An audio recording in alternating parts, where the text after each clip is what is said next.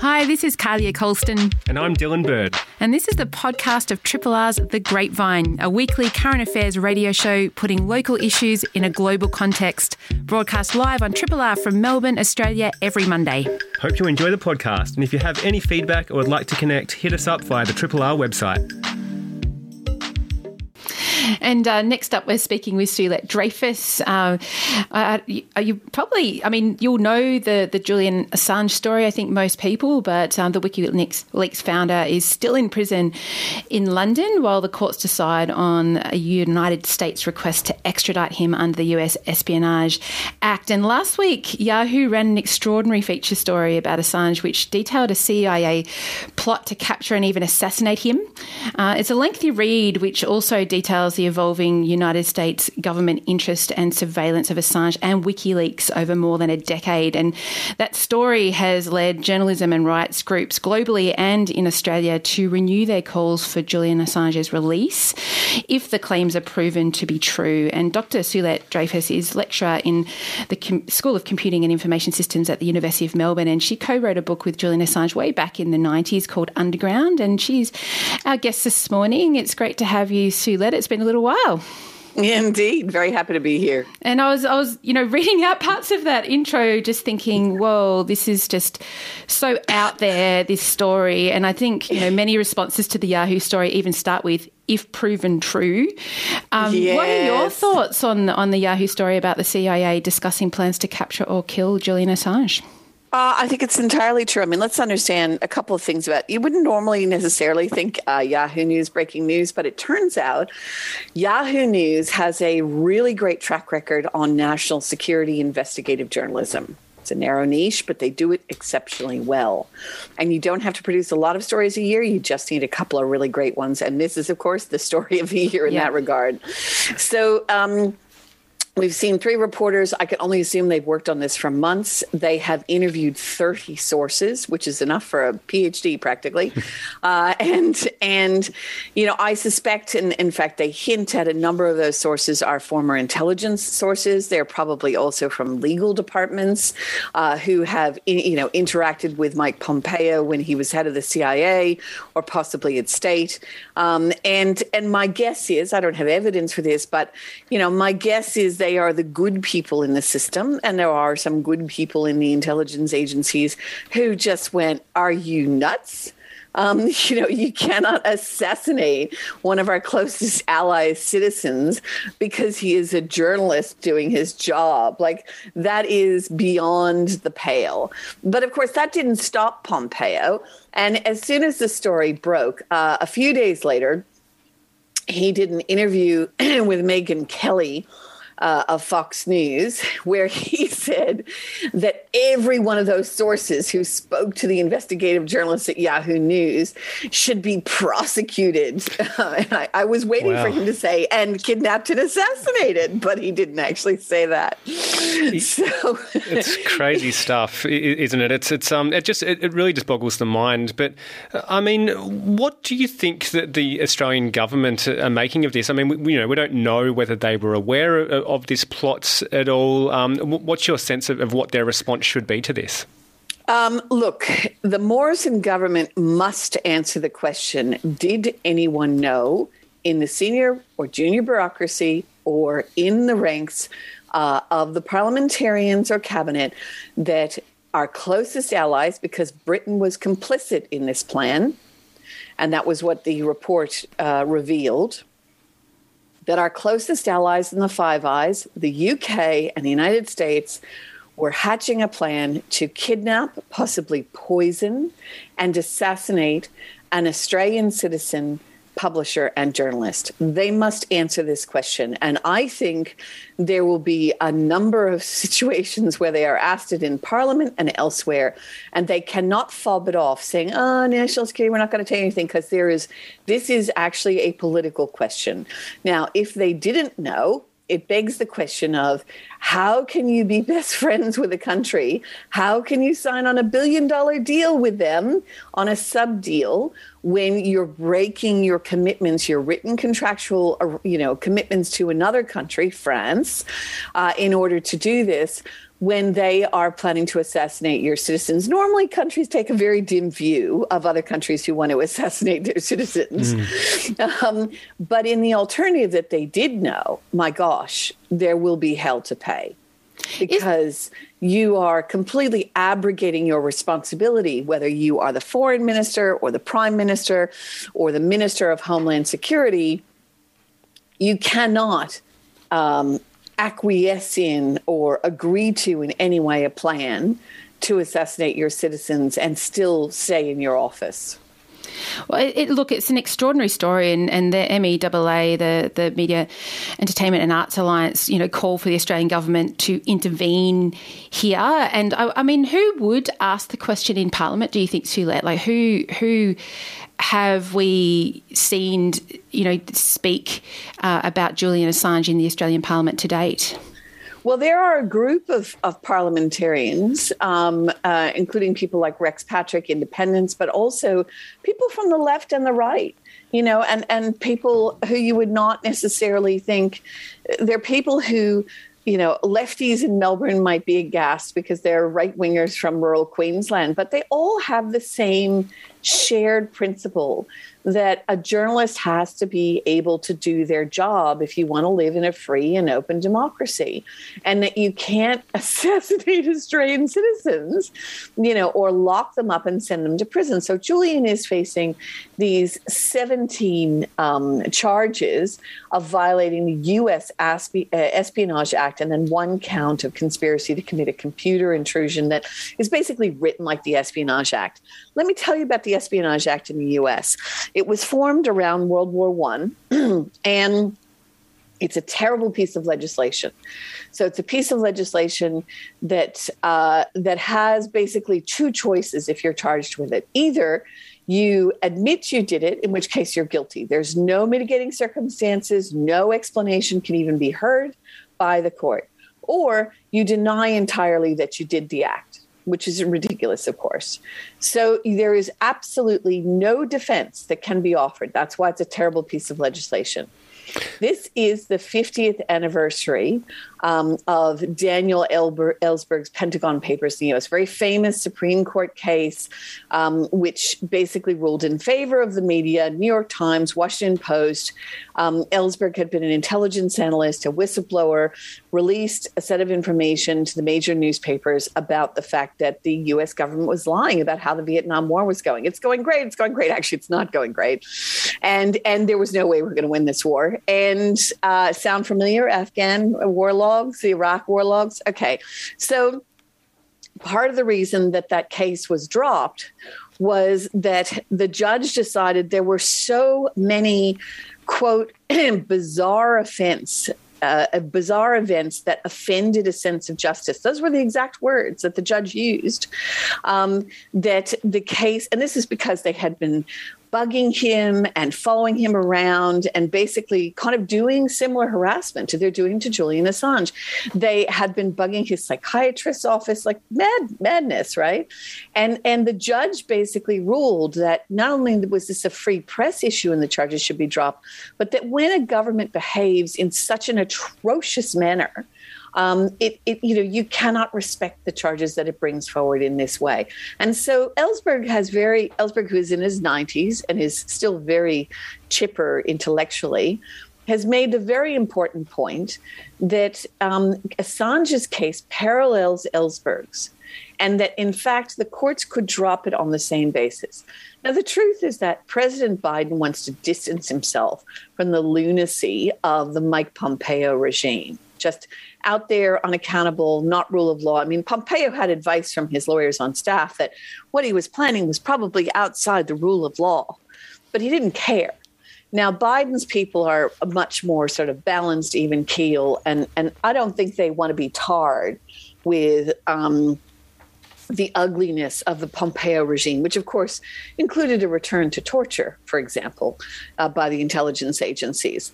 So there's an opportunity here for Biden, and I don't know whether or not he's got the backbone to do it, but there's an opportunity here to go, I wash my hands of, of that dirtiness, those dirty charges, those trying to frame Julian Assange with rape allegations that were, of course, eventually dropped from lack of evidence.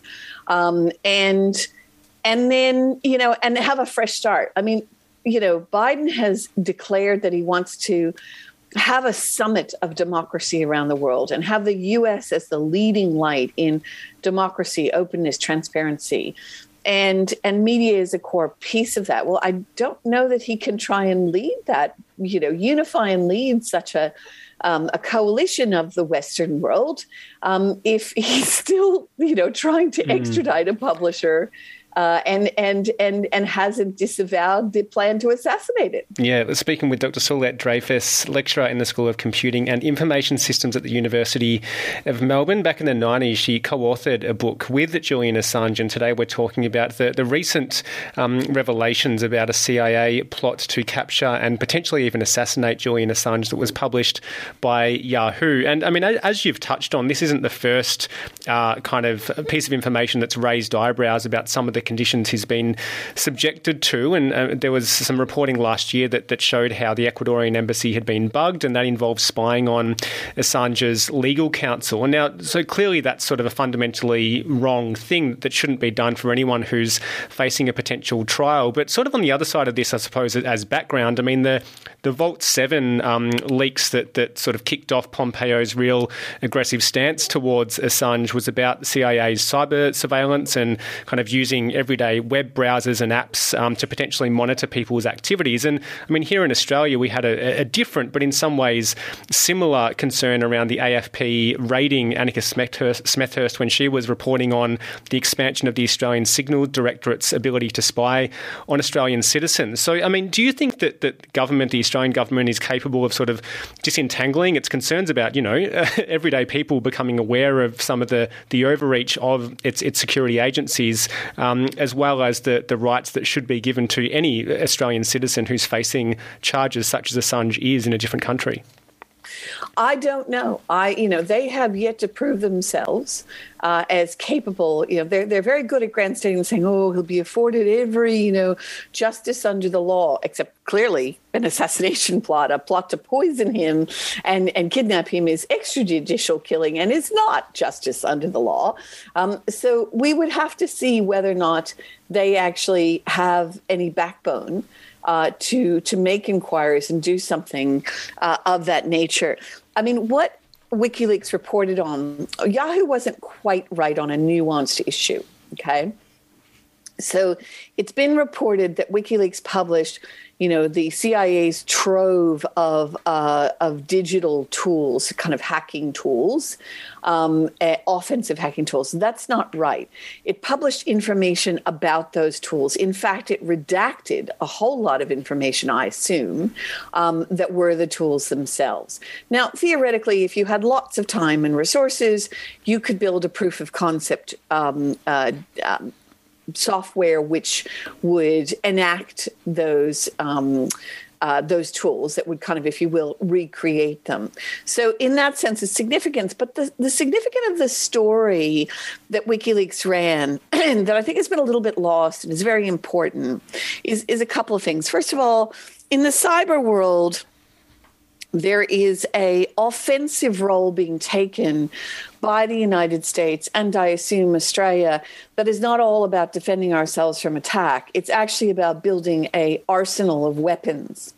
Second, that these weapons are around using everyday pieces of software or operating systems, um, or you know, or router software that we may use, um, and and that they have known about a hole in these systems and exploited it, and they haven't told us, and they haven't told the companies. Now, if you're an American, that's really bad because the companies, you know, are going to lose face. They'll lose trust with their customers because they've got a security hole if you're a country, you're really worried about that because you're basically endangering the 5 or 10 or 20 million Australians who might use, I don't know, Microsoft or Apple operating system or whatever, um, because this security hole that's been known about hasn't been closed. And so, in a sense, what it, it, it, indicates is not only a shift to a cyberspace for a silent war, that's being waged, but it also indicates a supremacy of offensive versus, uh, you know, on top of or overpowering defensive approaches to this war. That's not something there's been a lot of debate about in the public. but there needs to be because we all depend every day on our technologies that our phone operating systems work to be able to call our loved one your elderly mum's at home and unwell you have to pick up your kid from school whatever it is. And to to have the sort of guts of that system potentially ripped out by a known vulnerability that our own agencies knew about and didn't warn us about that's bad. You know, do you, you know, think? And, um, do you think because um, Sule, I mean, you understand these technologies, and a lot of people don't so much, but we are depending on them, as you say, um, for day to day interactions, and you know, from financial interactions to social interactions, workplaces, things like that. But so many, um, you know, we we heard Julian Assange himself, but also his legal team talking about the dire threat to, to his life and mm. and freedoms and things like that. For for many years, we've heard them speak about that, and I get a sense that it's been characterised as kind of far fetched and out there. And you read this Yahoo story and you go, "Whoa, it, it's not." Um, and, you know, taking yeah. it at face value, and also with all those sources that you spoke about. But when when it comes to the public debate uh, about, you know, just broader than the, the situation surrounding Julian Assange, do you think because it's been characterized in that way, it's it's challenging for people to have that public debate because it feels like it's in the realms of conspiracy theory or whatever, but it, it's actually not. These are really serious issues that we face every day, and whistleblowers aren't really protected in the way that we'd hope to be able to to share information that we need to have those discussions. Exactly. I mean, as we saw, you know, Chelsea Manning, whistleblower about two wars gone wrong, um, and, and a killing by U.S. military of innocent, unarmed civilians and, and injuring children in Iraq. Um, it not only faced prison time initially of seven years, but then was re imprisoned for refusing to give evidence in front of a grand jury, um, having been released. So whistleblowers are harassed, they are not protected. And clearly, the legislation uh, in Australia is not adequate, especially uh, around public servants. Um, so, whistleblowers in the public sector, that needs to be revamped and improved. Um, so we have to we have to get that right. But clearly, you know, Australia also needs to be thinking about these broader issues about cyber weaponry, transparency. I mean, most of the treaty agreements between the Five Eyes are secret. Now, you don't have to give every little detail of it. That information should be public because if we're going to be giving information about our citizens about our of the eavesdropping that we do et cetera to allies the public needs to understand what that information is being given especially if it's going to be used to assassinate our citizens. The craziness of the idea that it is literally like a James Bond plot, but it's true to assassinate someone, a Bourne plot, but it's true to assassinate someone. It does make people initially go, well, that's that's just nuts, you know. Oh, they're just allegations that aren't true, and and they're packed. There's a small number of kind of smarmy British journalists who are anti-colonial in their attitude, who've had this sort of nose in the air attitude towards Julian. Oh, you're just making it all up. But now the reason this Yahoo News story is so extraordinary is he's not making it up. We saw from the UC Global stuff. So this is a company that was employed by the Ecuadorian government to secure the embassy. And in fact, it was leaking all the information to the CIA for a fee. There was a microphone hidden in the fire extinguisher in the room where Julian was meeting with his legal team you know where he's meeting with his medical medical advisors about his medical issues like what an invasion! Yeah. There was bugging in the toilet. You know, I, I actually said off air that you know there is a new James Bond film out at the moment coming our way. It's just yeah. Sorry, Dylan. Yeah, it's it's extraordinary stuff, and uh, you're you're one of a number of signatories to an open letter to, to Scott Morrison and Foreign Minister Marise Payne, um, and and all the people who put their name to the letter. I understand have, have at some point visited Julian Assange and are a mix of sort of legal counsel, friends, and mm-hmm. associates, and and the question sort of uh, the, the the statement rather asked the question about the nature of, of surveillance on on those of you who who put your name to that letter. And I mean, you've uh, it's it's been long known that you've had an association with Julian Assange, and, and you've talked about the nature of the surveillance on on you as well. Do these latest revelations raise additional concerns about um, just to what extent yourself and, and others who are friends and associates of him are being monitored by foreign governments? Yeah, and also our own government. I mean, mm. I, would like some answers from our government about that. I mean, I, I don't know that I've ever had a speeding ticket. I've barely had a handful of parking tickets. You know, I am not a person who is a major criminal. Um, and and I, unlike some other leaders in our country, say am not being investigated by ICAC. And yet, here it is that I, a former senator, Scott Ludlam, a former Greens uh, staffer, Felicity Ruby, um, lawyers have actually suffered surveillance, obvious surveillance, the kind of surveillance that your friends or your family uh, who you go out with somewhere go, who's that creepy guy in the corner who's following you around? Like obvious surveillance. Mm. and and and it's just like why are you doing this? This is not okay. You need to give an explanation. I expect an explanation for why i'm being harassed this way. And surveilled i mean they followed my family on holidays to queensland for heaven's sake it was ridiculous. I mean, I know we all want a holiday in winter in Queensland, and maybe that was. It's like you make the jokes before I make them, Suelette, because it's not a joking matter. But I was actually thinking that as well. Someone might take that at the moment a holiday with with security on a detail following you.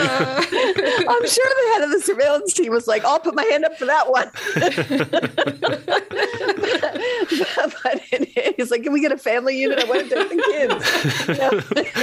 kids." strange, strange world we live in. well, what now with this story do you think? I mean, you know, we are way over time, um, but what what now? Because as you say, um, you know, I, I, didn't know that Yahoo was known for for breaking big national security stories, and here it is. What do you think will come from it? I don't know. It depends. So, first of all, there is a moment where the Australian government could write to the US government and say, We are friends. We have signed a sub deal. Could you please make this go away? And that might give the Biden administration, in a sense, the oomph it needs within its own political circles to go, Yes, you know, our ally has asked. But for that to happen, the Australian government has to ask. Now, it'll be easier for the Australian government if they ask, because this is just a thorn in their side. Really, they have other things to do uh, with governance. But again, they would need to have the guts to do it. And similarly, you know, a same inquiry could be made for immediate bail. He's sitting in a prison charged with nothing in Britain for the last two years, just awaiting extradition to the US. Now on appeal, so he won the lower court ruling. The US has actually appealed the case, saying, no, no, no, no, we don't like the outcome. We still want to extradite him. And, and the fact is, is that the Australian government could also write to their British allies and say, please just take him out of the prison, the COVID filled dungeon he is in he, you know, I've heard that he has described that he may be the only person in that prison who hasn't had COVID yet. Um, and and you know looking after their citizens. So those would be simple things to do, and I think they might trigger a change. I am quietly hopeful that there are some intelligent, progressive people in the Biden administration who could see this would be a really smart move, a great thing to do, in fact. On some launch of some democracy, international democracy platform, you know, activity they want to do, they announce this and he gets to be the good guy. Mm-hmm. You know, and and and that would be a great thing and probably good for his ratings as well. So I could see that would be a very good outcome. But really, in many ways, the Australian government needs to get off its seat and do something about it to make that happen. And hopefully, this will be the article to do that. Maybe, um, Suelette, it's been great to have you uh, on the Grapevine again. It's been it's been a while, um, and yeah, thanks for spending so much time with us this morning. Thank you. Thank Thanks. you. Cheers. Suelette Dreyfus there, Dr. Suelette Dreyfus, lecturer in the School of Computing and Information Systems at the University of Melbourne. It's very easy to find that article if you haven't read it. Um, it's on Yahoo and it looks at a CIA plot to capture or kill Julian Assange. Triple R on FM, digital, online, and via the app. Thanks so much for being here. It means a lot. And next month, the world's leaders will gather in Glasgow for the COP26 climate talks. And while here, the discussion is around whether the Prime Minister will attend or not, and if the federal government will sign up to net zero emissions by 2050, the focus globally has moved to how the world will halve emissions this decade, with expectations growing that countries like Australia will be more ambitious. We've seen, at least at the state level, that coalition governments can be ambitious the New South Wales government has just announced it will reduce its emissions by 50% by 2030, and that's on 2005 levels. And Cam Walker is Cam's campaigns director at Friends of the Earth and watches this space closely, both here and internationally. And Cam, it's great to have you back on the Grapevine. Good morning. Yeah, good morning. Good to have a chat. Yeah, and um, since we last spoke, Cam, there's been more ebbs and flows in the climate debate in Australia, and um, it's interesting when even the federal government's own members, including Senator Bridget McKenzie, are calling for a climate plan. They want to see it, and we haven't seen one yet. Do you think we might have the federal government unveil a, something before the Glasgow talks start next month? Oh, they really have to. Um, back in 2015, when we signed on to the Paris Agreement, we all said, you know, each of the 200 countries said we will present our plan. And, you know, that's six years ago now. And this is the final, final moment at which countries will show their hand. Already many have, for instance, the United States and the UK and many of the European nations. India, sorry, India hasn't as yet. China's started to indicate where it's going. We just cannot go there and not show uh, what cards we're going to play. So it's inevitable. And um, that's why there's so much pressure uh, in the media debate at present, but certainly within the coalition about where we will actually land on that target. Yeah, and, and how do you sort of um, disentangle all, all, these issues and what we're hearing, Cam? Because there is obviously growing pressure on the international sta- stage, but but here in Australia, you know, Bridget McKenzie has um, has hit back at some of our Liberal colleagues, calling them vacuous for, for talking about transition and and uh, you know reducing our reliance on, on fossil fuels. Meanwhile, likes of Josh Frydenberg have started to talk a little bit more explicitly about the, the benefits and opportunities from going renewable. And, and, you know, Matt Canavan said that he won't budge. Where's this all going to end up? Uh, where we're at now is basically a split between the culture war climate deniers on the one hand and the people that actually live in the 21st century. You look at uh, Matt Kean, who's been the climate change minister in the Liberal government in New South Wales. You know, he completely gets it. He understands all the benefits that come with renewable energy. And many of the others, Darren Chester, who's a Nationals MP from Gippsland, Steph Ryan, who's a Nationals MP from Northern Victoria, they all get it that basically climate change is real. It's coming at us very fast, and most people want to see action. But then there is this little hardcore. Um, Barnaby Joyce, of course, um, is probably the cornerstone of that as a key blocker. But there's this little hardcore of climate deniers, both in the Liberals and both in the Nationals, and they're doing everything they can to put a spanner in the works as the government is pushed or even dragged to having a position on net zero emissions. And do you think that Scott Morrison might have more success uh, compared to past prime ministers to, to bring that together, Cam? Look, sadly, the coalition has formed on this back to the days of John Howard, uh, certainly the days of Tony Abbott. We've had a very bad reputation in the global negotiations. There was that brief little moment, I guess, in the mid 2000s where Kevin Rudd was Prime Minister and said climate change is the, the, the crisis issue of our times. Uh, but we have had coalition governments for a very long time and they have had a less than honourable reputation in the international negotiations. Um, Scott Morrison is, of course, in a really difficult position because the community wants action, business wants action, business wants certainty as well as action. Um, the polling consistently shows where this is going, and a growing number of smart moderates within the coalition understand what needs to happen. Uh, and yet his second in command is an absolute blocker. So I really can't see how he's going to play this, but he can't go there empty handed. And he really needs to go there. There's still a conversation about whether he will even attend. Um, and it would be such a bad look if we didn't uh, attend the conference. It's only in a couple of weeks, and it's remarkable that the plan that they want to use, which will bring us to net zero emissions by mid-century, people like Senator McKenzie, key people in government still haven't seen it. So that doesn't bode well because if they spring it into the public too late, there could be a really massive internal backlash and that could derail it um, completely before it goes to, to the Glasgow talks. And, uh, I mean, you know, there, have been murmurings as to whether Scott Morrison will attend, uh, as we've sort of touched on.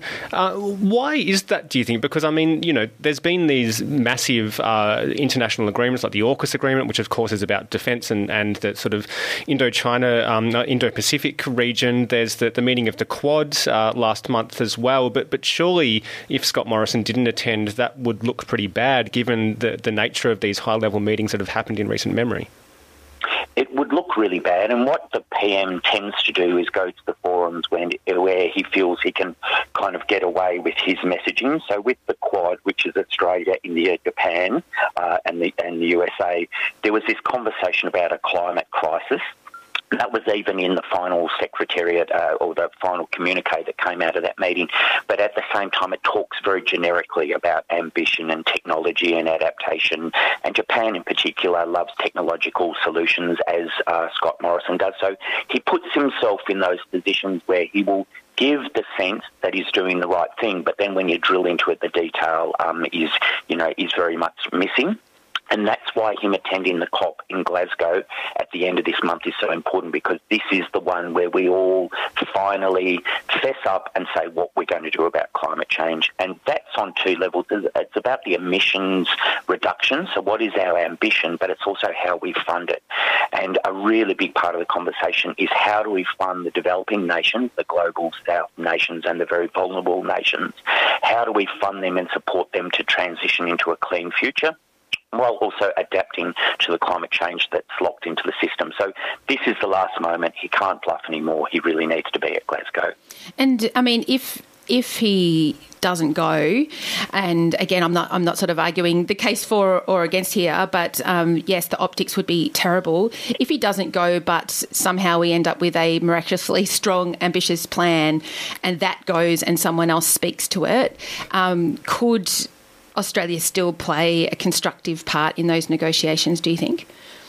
I think uh, we are at a kind of pretty pragmatic end of this, and it's really interesting to see with Joe Biden becoming the president of the United States. Initially, he worked to kind of undo all the damage that Trump put in place, but now he's very activist in the way he's engaged in the world. So help, he helped bring the Quad uh, conversation together. He's pressuring Australia. He's pre- pressuring the blockers.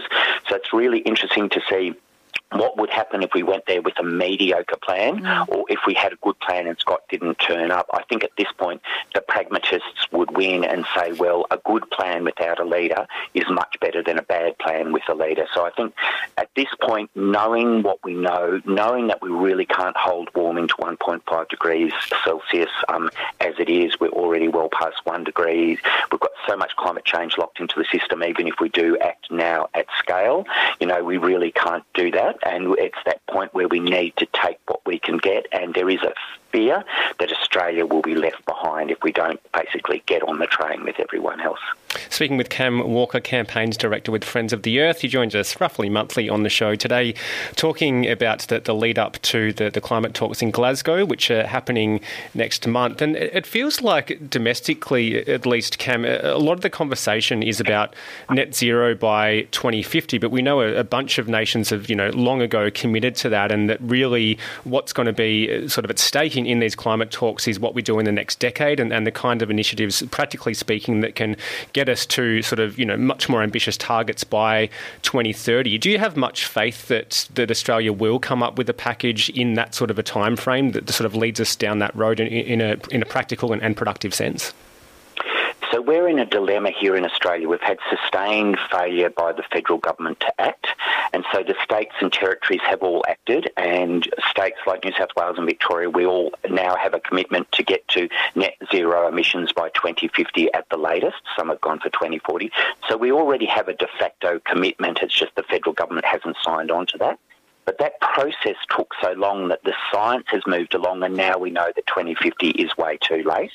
And, you know, the, the core uh, conversation within the UN, within the global um, forums, such as COP, is we need to decarbonise by the end of, of, the 2030s at the latest, and the developing nations need to decarbonise by 2040. So delay is the new denial, unfortunately and we need to bring forward that conversation and actually be decarbonising now. And there's a really important bit of work by the International Energy Agency um, earlier this year. They released a roadmap to net zero emissions, and they were saying if we want to be serious about going past 1.5 degrees Celsius of warming, there can be no new fossil fuel developments from now. So, yeah, exactly what we do this decade and what we do up through to 2030 is really the main game now, and 2050 is just becoming an esoteric kind of figure in the sand uh, in, in the distance. It doesn't matter in real terms anymore.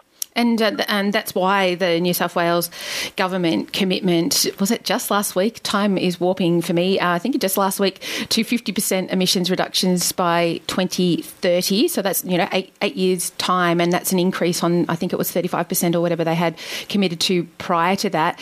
The confidence with which that was presented by the Environment Minister there in New South Wales, Matt Kean, was really telling. I thought. Do you think, as many commentators have said, that uh, the plan released in, in New South Wales and that it did bring together both Liberal Party and National Party in that state uh, could influence what happens at the federal level. And I suppose since the plan was released, the New South Wales Premier and Deputy Premier have both resigned. So I don't know what that means for the plan, but um, just, yeah, I suppose to speak to the plan first, Cam. Yeah, so the plan was good. And of course, Victoria went first. Victoria committed 45 to 50% reduction by 2030. Mm-hmm.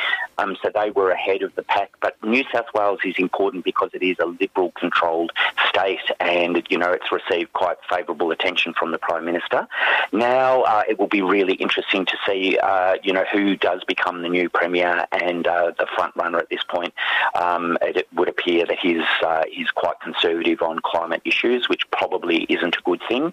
Uh, given that Matt Kean had indicated his interest early on, you know, he certainly gets it, but we just don't know how it will play out. But it's really important we have targets for 2030. So it was really good to see the largest economy in the nation, that is New South Wales, committing to a 2030 target. Well, I reckon that's all we've got time for, Cam. But um, no doubt we'll touch base with you in well in a month's time. Would be right at the very beginnings of those um, those international climate talks. So looking forward to, to catching up with you again then. That'd be great. See you then. Thanks, Cam. Um, Cam Walker, campaigns director over at Friends of the Earth.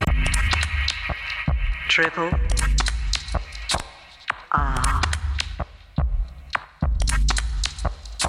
And as a subscriber to The Age, which I am, last week I received an email from the Masthead's new Indigenous Affairs reporter, Jack Latimore, a Biripi man and previous writer for the Koori Mail, editor of Indigenous X and NITV. Uh, Jack's email introduction covered a lot of ground that we thought would have would be of interest to Triple R listeners too, and so we've asked Jack Latimore to be our guest this morning, and it's great to have you with us, Jack. Welcome back to Triple R, and congrats on the new gig at the Age. Oh, thanks very much. Good morning to you guys. Yeah. Uh, how are you? Yeah, going going pretty going well, well, all things considered. um, but I really, I was actually pretty chuffed to get that email introduction. I'm not sure that I've received one from uh, one of the reporters at the age before, and I just thought uh, you know, some of the issues you raised in it were, were quite interesting. The first being uh, that you're asked often about differences you experience between writing for black media and mainstream media. And I just thought, yeah, it'd be good for you to let us know what those sorts of differences are as a, a new um, reporter for The Age. Yeah, well, there's a few. Um, I guess the main one is um, how do you go about, you know, how do you go about doing journalism in community?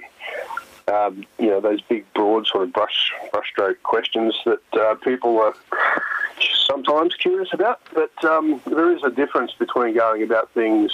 Um, I guess black journalists think about uh, it being culturally appropriate, but I just mean um, for other people, you know, how do you go about getting stories and doing things in the right way when you're doing uh, stories that concern Aboriginal affairs? Um, so yeah, I, I kind of outlined a, a, few of those in that piece. I can't even really remember it off the top of my head because I wrote it, um, you know, a while back, and they kind of sat on it for a while. So yeah, right. Because you've been there for a few months, haven't you? I've been there for a month and probably two weeks now, two or three weeks. Um, yeah, and it's uh, been a very interesting period because I started uh, when we we're out of, you know, we had that sort of reprieve of lockdowns uh, went into the office twice.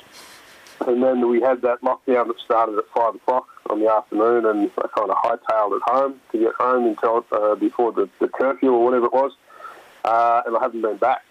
Yeah. So, it's been really weird. Yeah, totally. A familiar experience for a lot of people starting a new job in lockdown, where you're pretty much do- doing it from your lounge room, which is um, which is pretty bizarre. But I mean, the first article of yours that I read, and, and um, possibly the, the, first article um, you published uh, with the Age un- under this new gig, was um, around Eddie Betts' response to his former teammate Taylor Walker's uh, racist comments at a SANFL game, and uh, it kind of spoke volumes to me that this story first appeared in the Age, given how many you know AFL footy journalists would have no doubt been knocking down Eddie Betts' door to, to get his comments on this particular saga. I guess some sort of tell us your side of the story and, and why it was that Eddie Betts entrusted you with capturing his response and, and doing it responsibly.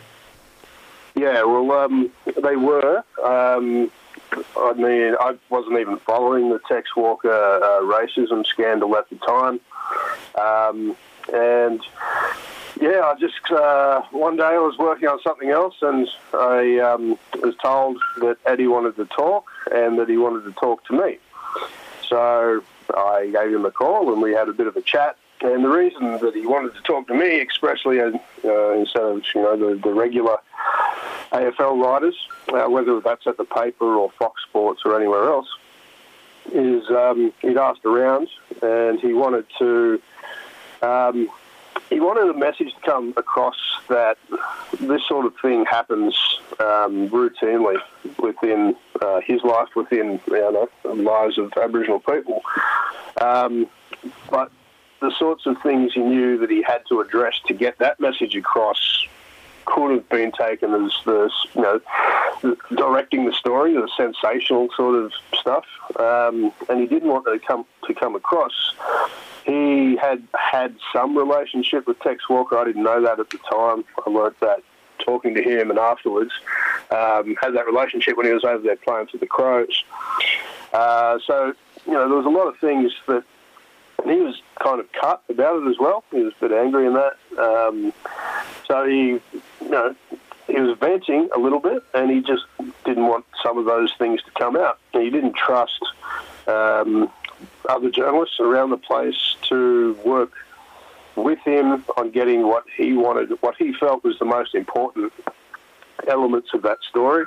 Um, so yeah, he kind of he'd asked around. He'd asked. I'd worked with Briggs before. I think he had a chat with Briggs um, and a few others, and I think Adam Goodes maybe. And um, yeah, they just you know said if you want to get that sort of messaging across and that sort of those sorts of considerations without being, um, you know, without having uh, to feeling exploited, then um, you know, have a chat with Jack. So we did that. Um, there was a few people that weren't too happy that he came and spoke with me instead of them or their organisation.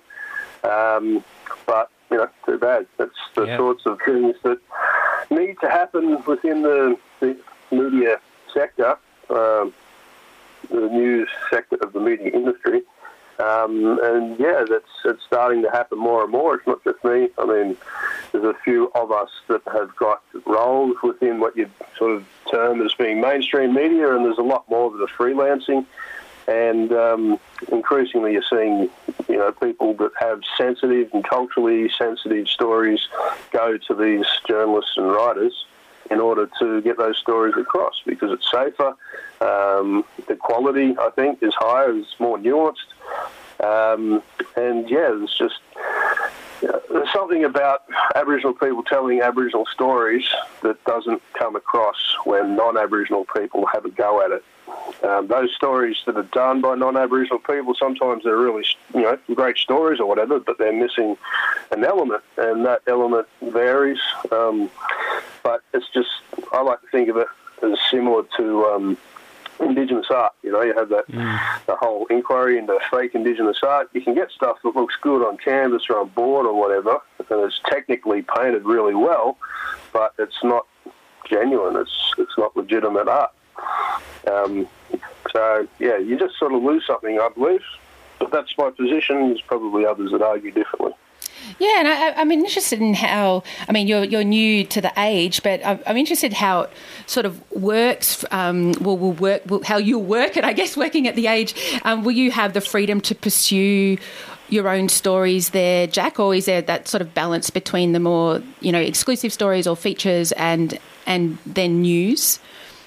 Uh, well, I didn't know what to expect coming in. Um, I'd come across from NITV uh, where I wasn't doing a lot of writing, but I was doing a lot of editing and um, like sub editing and also editorial. Um, and that was a completely different thing, which I kind of, from memory, wrote, wrote about in that piece, which it was uh, far more of an emphasis on um, providing, you know, like a, a black newswire. We were just taking anything that we that came up that was newsworthy and trying to turn that around. And the whole point was that uh, we would do it timely and uh, sharp enough that it, you know these important stories might get uh, a run elsewhere, whether that be at SBS or you know these stories come across the radar of other news organisations. So I kind of came in thinking that it would be similar to that and really pushing to have daily sort of a number of daily stories come out, um, but you know really tight turnaround type stories. Um, the role isn't that. It's far more. Um, there's like the scope there to dive into stories, um, step inside stories, work with people, research, all that sort of stuff.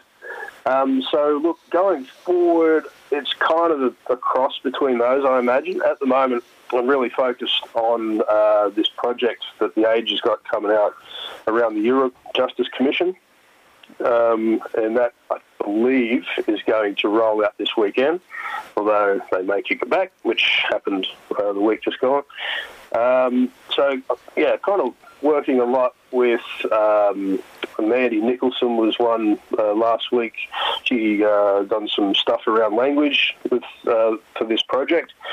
Um, I'm doing a kind of an explainer with an editor from Sydney that is kind of explaining what the Yoorrook Justice Commission is in context of justice commissions uh, globally and how that sits on the landscape within Australia. Um, so these sorts of things take, well, this explainers take me a week and a half to two weeks so far, um, which you just wouldn't get anywhere else, yeah. I feel. Yeah. Um, you know, just because lack of resources and a whole different sort of array of pressures and constraints, um, newsrooms don't usually provide that. Um, yeah, this is, they want to do this project, they want to do it well. So I guess they give me a bit of scope around this to kind of do these stories. In terms of getting to decide what stories I want to do, hopefully there's uh, some bit of that down the track. When I came in, uh, the editor Gay Alcorn, um, she was she kind of made it clear that I wasn't just to do Indigenous affairs as well. Like you know, there were other areas of journalism that I can do and that I'm interested in. Um, so why would I be pigeonholed as just you know only being able to do Aboriginal stories? Um, so that was refreshing to have an editor, you know, the, the, editor of the paper, have that on board before I came in. Um, in the past, just as a freelancer and stuff, you always get pigeonholed that if there's anything to do with blackfellas, then you know that person's got to do it. Um, but you know, I do music journalism as well, and I'd like to think that I do it fairly well. Um, so yeah, there's an opportunity to do that a little bit. Um, you know, whatever else comes across, really. Yeah. Um, keen to have a bit of a go at. I should remind listeners we're speaking with Jack Latimore, uh, Biripi man and, and, the Age's new Indigenous Affairs journalist, talking all about his new gig and what we might expect to read in the pages and um, online at the Age uh, in the, the months and, and, hopefully many years ahead as well. And just sort of looking at the mix of stories you've done, it very much speaks to that breadth. I mean, you, you wrote a piece on Fists of Fury being dubbed in Noongar language for myth, and then stories on the Yoorrook Justice Commission and, and uh, you know, the Eddie Betts story, which we talked about as well. And, and I suppose, you know, in relation to, to the Yoorrook Justice Commission going forward, and obviously, you know, you're predominantly housebound at the moment, like many of us are in Victoria. Are you going to are you going to be getting out on the road and, and seeing how that's sort of working with community as, as part of that process? Yeah, and I can't wait because one, you know, lockdown, cabin fever, and everything, but also. Um, I love travelling around Victoria. I've done a little bit of it, not a whole lot of it the, the you know the the opportunity to, and in some ways, fail after what the commission does. In some cases, get in the community before it arrives. Um, you know that's pretty appealing. Um, we did that a bit uh, with NITV, like in terms of getting out and around uh, different communities and stuff. um, yeah, I just find it really re- rewarding to be able to get out and talk with people. A lot of the best stories, you know, you can't publish. Um, but yeah, getting feedback from you know different mobbing community about uh, how people have attempted to come in and get stories, or how they've gone about getting stories. All of that stuff's you know useful. Um, you get a lot of leads. Uh, get a lot, or you meet a lot of characters, um, and just you know insights into the country around the place as well. Um, when I first joined NITV, I went up and did a little bit up around Mildura, Swan Hill, um, around you know just the, the water sort of issues up there. Um, uh, and yeah, there was got taken on the country with a lot of significant ring trees, um, and you know that's, that's a project that I want to do.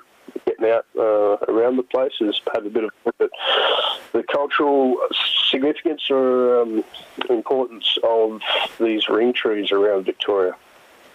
Yeah, well, Well, you know, look forward to, to reading so much of your reporting. It sounds like a, a really exciting time ahead, not just because, you know, hopefully lockdown's going to be ending pretty soon here, but um, but yeah, getting getting out and, and, and telling us you know, those stories is, is going to be so, you know, beneficial for us as readers and um, beneficial for us as listeners as well, because you have been on, on Triple R a bit with um, Jess Lilley on her former show Surrounded and going to be popping up on, on her new show on Thursday night, Spin Cycle, I understand, um, sometime soon.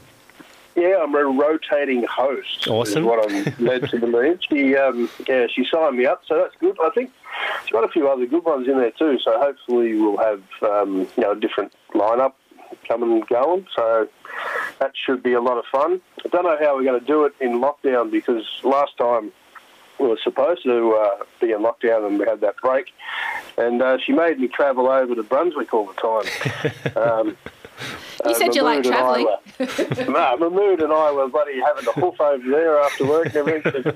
She signed up to do it over uh, the internet, and she dragged us in there. So she's um, Drives a hard tough bargain. taskmasters, yes. Absolutely. well, um, really look forward to that, and um, congrats again on the new gig, Jack. And uh, yeah, really look forward to, to chatting again sometime soon. Yeah, that'd be great. Thanks, guys. Yeah, Cheers. thanks. Jack Latimore there, the Age's new Indigenous Affairs journalist. He's a Biripi man with family ties to the Tanangati and Gumbaynggirr nations. And um, as you heard there, he's going to be popping up on our brand new pop-up, uh, popping up on the pop-up show on Thursday's Spin Cycle, which uh, kicked off last week with um, Jess Lilly, um, uh, Najma and Char- Charlie Lewis as well, being joined by Margaret Simons. A really fascinating show and well worth listening to, particularly given Jack Latimore is going to be appearing sometime in the future. Thanks for listening to this podcast of Triple R's The Grapevine, a weekly current affairs radio show putting local issues in a global context. Broadcast live on Triple R from Melbourne, Australia, every Monday. Hope you enjoyed the show, and if you have any feedback or would like to connect, hit us up via the Triple R website.